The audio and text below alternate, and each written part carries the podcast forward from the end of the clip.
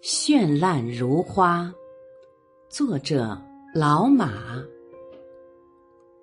在花草时光一花一世界中，读到这样一段话：花不会去羡慕别的花，它穷尽一生，只为不辜负被赋予的生命；而人。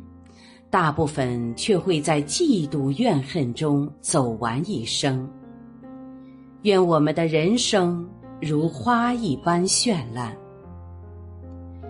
作者新井光史是知名的日本花艺师，他这段话第一句说的很好，很精彩；第二句说的太悲观，也与事实不符。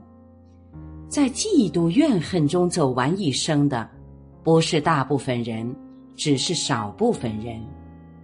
这少部分人却是可怕的，因为这样的人，他们不仅伤害自己，也必然深深伤害亲人。至于这段话结尾的一句“愿我们的人生如花一般绚烂”，不能简单理解。一些花儿，一些人，表面并不绚烂，但内心美丽绚烂，不仅给自己，也给他人带来光亮，带来温暖，带来希望。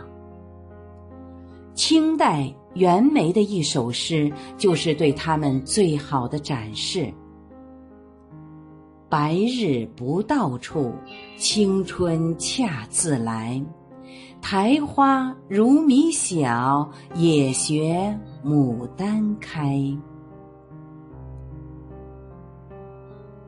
我是主播零点，欢迎关注，谢谢您的收听。